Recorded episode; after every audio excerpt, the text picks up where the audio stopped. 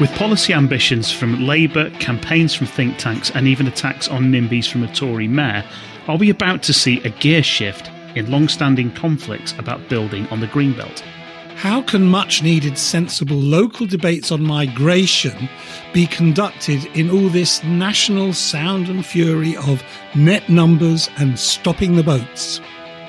And how can we get apprenticeship policies back on track in the face of increasing demand and need falling supply, and unspent billions of the apprenticeship levy. I'm Mike Spicer, and you're listening to LED Confidential, the podcast that tries to lift the lid on those intractable and enduring challenges facing those of us working in and on local economic development and placemaking today. And I'm David Marlow. Join us as we explore some of the many items that captured our attention during May. And so many captured it that we're even bumping the local elections from the list. So, Mike, Look, I'm really glad we've put the green belt on the agenda.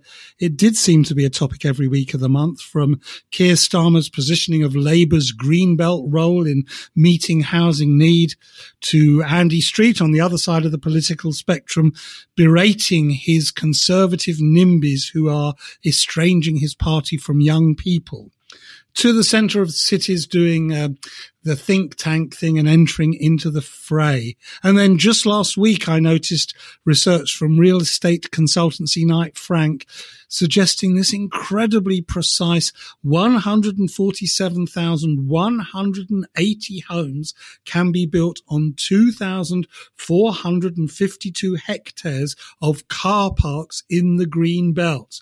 Where on earth do you stand on the green belt?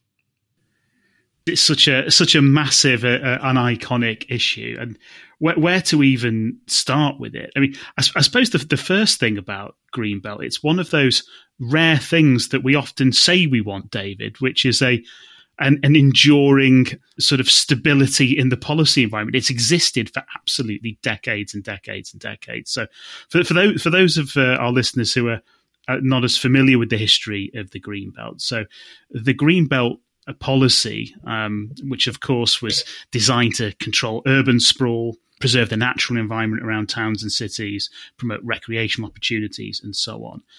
It was first introduced formally in England in 1955, although there were, in fact, a number of kind of antecedent policies that led up to it, most famously in London, um, which is where the policy originated uh, from. So it's, it's a policy with a very long uh, backstory. Um, but is it throttling development in a country that needs lots of development? I suppose that that's the, the, the core question. And there's some evidence that it is in fact throttling development in ways that are not helpful to Britain's uh, economic prospects. So, uh, David, the reports that you mentioned there expand on the topic uh, somewhat and talk about you know how the rate of house building has fallen over the years and so on. But I think where I stand is that it, it's a really unhelpful term, the green belt, because it sort of suggests that it's purely an environmental policy, which of course it isn't. Um, it's a specifically a land use policy designed to throttle certain types of developments in certain places. And some of those places are most definitely not green. And they are, in fact, industrial wasteland. Um, it's a bit of a misconception that former industrial lands are always brownfield. They're not. Some of them are, in fact, designated greenbelt. Land along transport interchanges, for instance, uh, isn't necessarily green, but is often designated um, as such. So there's probably quite a lot of scope to disentangle what we mean by land that we want to preserve for environmental reasons uh, and land where there's an opportunity to develop in a way that's sympathetic to the objectives of environmental management and sustainable development. Yeah, I mean it's interesting the uh, the um, historical story that you told, and and I mean I do actually wonder whether the greenbelt really, you know, we should almost start again. That you're right. I mean it it uh, most famously um, was a belt around or is a belt around London. But you know, aren't we in a stage where really we should enable London to, you know, have a plan for growth and development that looks at landscapes in ways which are not based on what people thought the belt used ought to look like in uh, 1955. I mean, for one thing, the M25 has been built since then, and it it sort of weaves its way through various green belt and non-green belt landscapes, and and it, it sort of makes no sense. I mean, sh- should we actually almost get rid of it? And why does it have such a stranglehold on so much political thinking and sentiment of, you know, particularly, you know, house owners in um, areas that abut it? I also wonder, you know, to what extent sort of wider discontent about planning and development control more generally often gets conflated with greenbelt uh, policy as well. So a lot of the kind of throttling of development, if you like, actually isn't in the green belt. It's within the green belt, and actually, it's about individual developments. Um, and if you look through the Centre for Cities report, one of the things I thought was a little bit inconsistent in that report was they had a policy solution, and it was something that I think we've heard from a number of senior Labour figures where they talk about moving towards what they call a flexible zoning policy. Uh, but you can adopt that within within the green belt. It's not just about the green belt, and the idea is essentially that you move away from a system in which individual developments are essentially a negotiation between interested parties within a space, admittedly conducted through processes, formal processes like obtaining planning permission, but it's essentially about you know discretionary decisions that are uh, you know a sort of mediated conversation between um, people between developers and people who want to stop development essentially and moving towards a system that actually is much closer to what you might see in Germany, where you have a smallish number of zone types that can be mixed in use. So in Germany, you have three or four major kind of classifications for development, you know, commercial, residential, special, um, I think is the third category. And they can exist in different combinations in different places. But essentially, once the once those combinations have been agreed, once the zone has been set, provided that your um, development, your proposal for development meets certain rules, it, it's you're going to be given permission. And then once you have that kind of certainty, the idea is uh, developers can become larger, they become they can become more efficient. Um, you can do more interesting things around um, housing and commercial development. You know, make greater use of off-site building and things like that. But that, that to me feels like a slightly different conversation to you know, building on areas that are restrict currently restricted. That's a uh, I, I, that that element of the of the Centre for Cities report really confused me actually. Yeah, I mean, I actually came at it from a different view. I was thinking about having this discussion. I came at it from a different perspective altogether, which is that you know if we didn't get have green belt at all, aren't there other devices that you could have which make quite a lot of sense? So actually, there is a commitment of place leaders, and, and to some extent, there is a commitment of the development industry to embrace some of the green agendas, nature recovery, biodiversity, net gain. And, and you almost think that rather than being constrained by a designation from 1955, wouldn't it be better that when you do your local plan or you do your supplementary planning guidance, what you do is a local nature plan, which makes the most of the landscape and makes the most of the environment and makes the most of the biodiversity and makes the most of the green amenity alongside what you're trying to achieve for the settlement, the town, the city as a whole. Uh, and yeah, again, the other thing that I really dislike about the green belt, and there are a whole range of things to dislike. You know, one is the NIMBY charter bit. You know, one is how it completely distorts local policies, you know, where a local district might say, oh, well, 85% of our district is in the green belt, therefore we can't do anything type of thing. Um, but it also is always an excuse for government to intervene. And, you know, again, I, I do remember when Andy Burnham was looking to adopt the strategic plan for Greater Manchester. There were a lot of green belt concerns, which ended up, I think, constraining the way the plan actually developed because actually Andy, Andy Burnham doesn't have green belt powers in any way. So uh, I think there's quite a lot of scope for looking radically at it. And I think your provocation of a gear shift is right. I suppose the issue is what the gear shift is going to be. I mean, it, it, seems to me that there's probably kind of four options, isn't there, for reform? If you're going to be serious about greenbelt reform, there's sort of four, I think. One is that you could do a strategic greenbelt review. Um, so you could actually just look at, you know, are they in the right places? Are they the right size? Do we actually need to look again at this? And, and this is something I think that was that was um, hinted at originally in the work on the national uh, national planning policy framework that there might be something like that. So you could actually just review it and say, well, they need to be smaller than they otherwise um, would be that certain areas within the current green belt can be redesignated and so on.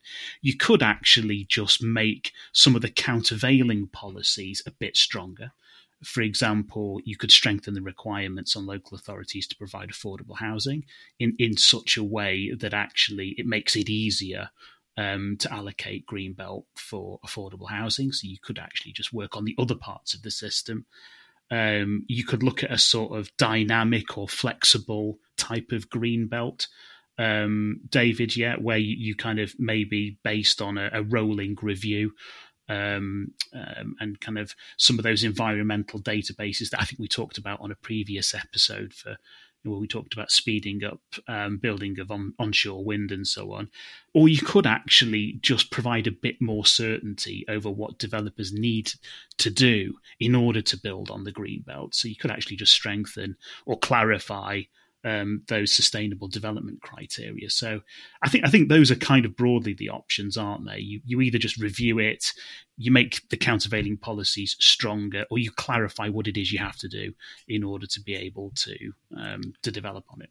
Well, I, would like to keep my fifth, some type of local nature plan as uh, on the table as almost a replacement. But um, I think we should probably move on to uh, yet another intractable issue that nationally we are in all sorts of difficulties with, and actually some of them are quite nasty, which is the issue about migration.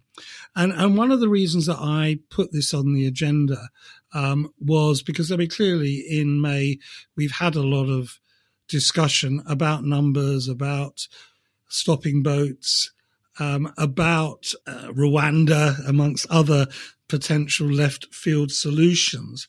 But it does strike me that A, this is a debate that conflates too many things, particularly asylum seekers with migration. And B, it goes completely counter not only to the national interest, which is we do need to, as a country, to attract, retain a lot more talent. And we also do need quite a lot of seasonal and relatively short term labour in some of the key foundation industries of the council. But it also goes against what many places need. And, and I suppose what I put in my provocation was, is there a place based dimension where you actually would want to say to combined authorities or to cities or even to towns that if you think inward migration would be beneficial you should have some abilities to scope what that might look like and to influence the national debate. Where, where, where do you start from on that type of thing? So, so were you thinking about sort of we we have a shortage occupation list? Were you thinking of a kind of place a place shortage list um, to go alongside that? Is that is that what you meant by kind of local areas being able to input?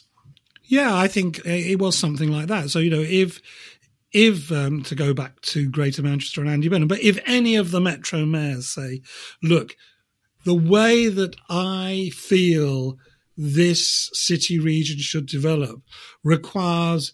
You know, new populations to really drive forward the process. Um, and I want to have the powers to incentivize those populations to come here. Is that something which would be inconceivable? Um, and it could be anything from you know education clusters and the role of um, international students in uh, supporting the local education system. It could be about foundation industries, health and care, logistics, hospitality, visitor economy, or it could be um, about something else altogether, about demographic balance, could be about critical mass of communities from particular ethnic groups and the need for community cohesion. I suppose my question was should there be some sort of local role in articulating our response to what I think is a pretty toxic migration debate nationally?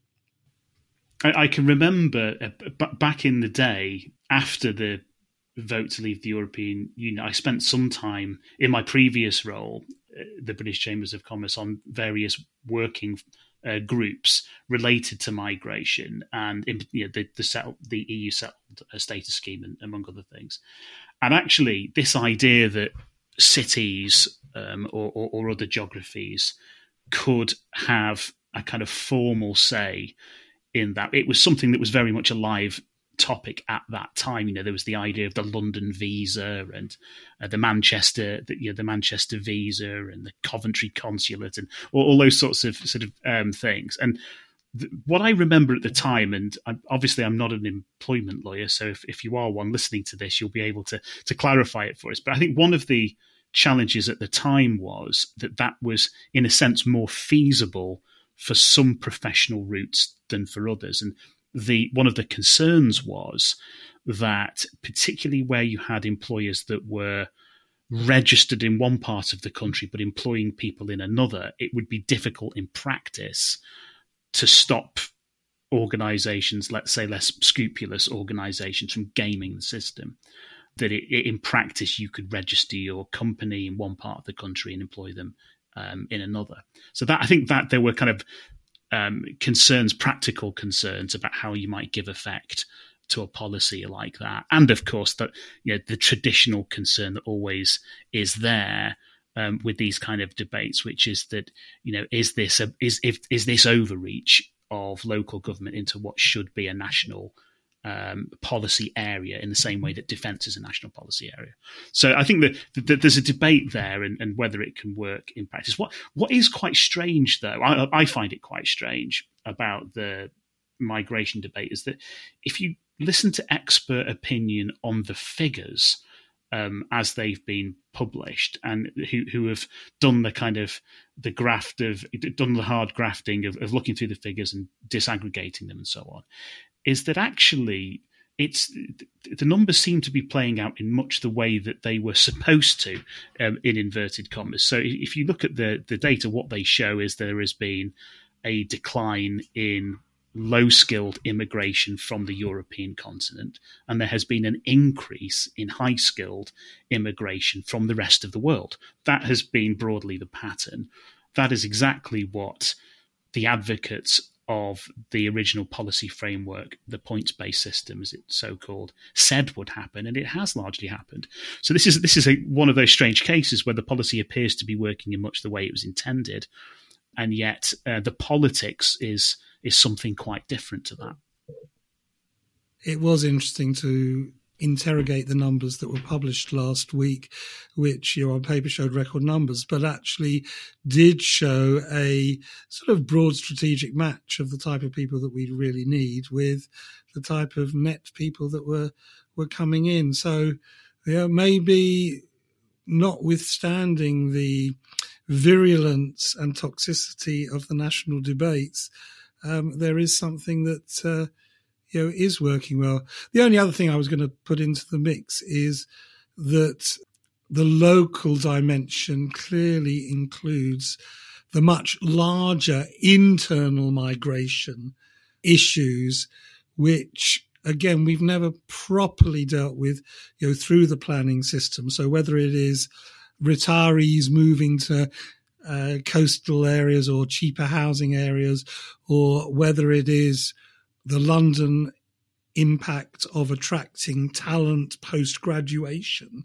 You know, these numbers are actually much higher than the international migration figures, but do not really form a formal part of the economic and demographic systems of local and regional plan makers, if I can call it that. So it's sort of an interesting topic and uh, one maybe we should come back to at, at some stage. But but let let let's spend uh, the last session on apprenticeship, which again I was really pleased that uh, you put on because there is a huge amount of demand for increasing and better apprenticeship pathways to careers and professional development but the supply side system seems to be underperforming. What what can we do about it? So, so I guess for, for the benefit of our listeners who perhaps aren't as familiar with the apprenticeship levy, which is at the heart these days of the apprenticeship system. So, the apprenticeship levy is a tax. Let's be clear about that. It, it's a tax on employers that's intended to fund new apprenticeships. So, the intention of the policy was to underpin apprenticeships financially and drive an increase in their numbers and their quality. So, if you're a, an employer with an annual bill um, of over three million quid, then you're required to pay 0.5% of your of that bill, the wage bill, into the apprenticeship levy. Once you've paid that, then you're able to access the funds to pay for apprenticeship training and assessment. And there's a top up to that fund of, of 10% uh, from the government. So for every one pound you pay in, in theory, in theory, you could get one pound ten back to spend on apprenticeship uh, training. In practice, it hasn't quite worked in perhaps the way uh, it was intended, and really that it tracks back to what some of the original criticisms of the scheme were. Um, so, um, employer groups really from the beginning, you know, their argument was, well, you know, if you force employers to spend a part of their financial resources uh, in, into a pot, and you can only get it back if you can by spending it on certain forms of training then you're going to take money away from the training they were doing and you know and they're not necessarily going to take up additional training in its place because it's not appropriate uh, for them. It's also a complex system so there's going to be some uh, challenges uh, from that. And also it's time limited. So if you don't claim your money back from the levy that you're entitled to then you don't get it back. So there's the potential for a theoretical tax to become a real one um, if it if it's unspent. Um, so what what are the raw figures around uh, this?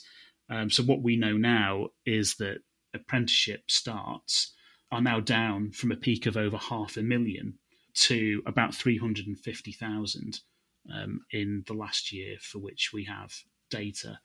So that's quite a big shift uh, downwards.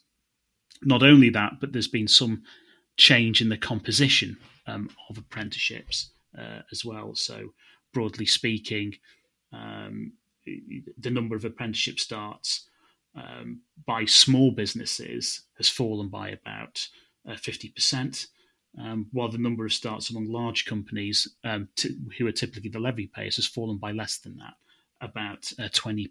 So there's been some structural shift away from where apprenticeships happen. The overall number um, has gone down. Um, and I think there's also some evidence as well that um, there's been some shift towards that kind of higher, um, you know, the degree level apprenticeships and away from some other types.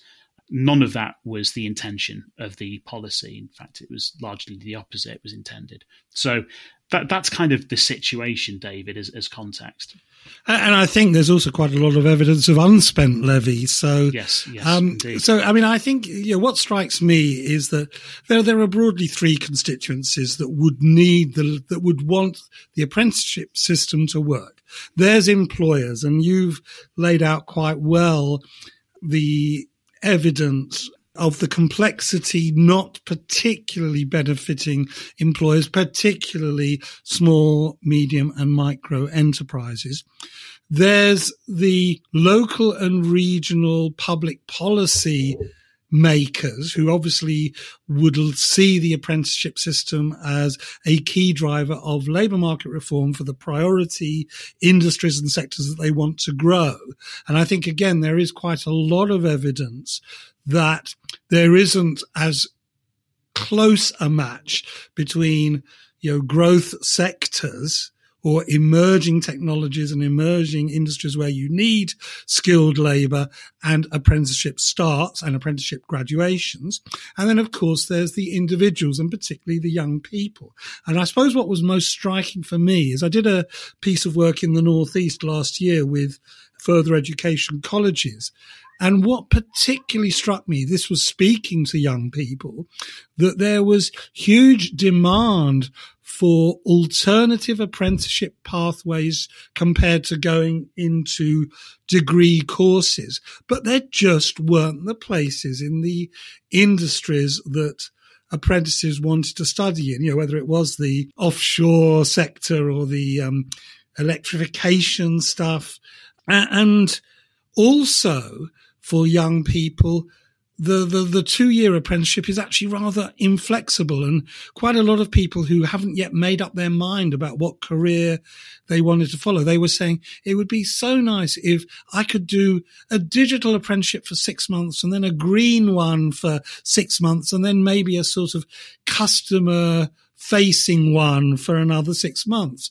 So it seemed to me at the time that there was a real need for reform on the employer side to make the system less complex and easier for them, possibly more powers and resources in devolution settlements to allow local labour market alignment with priorities.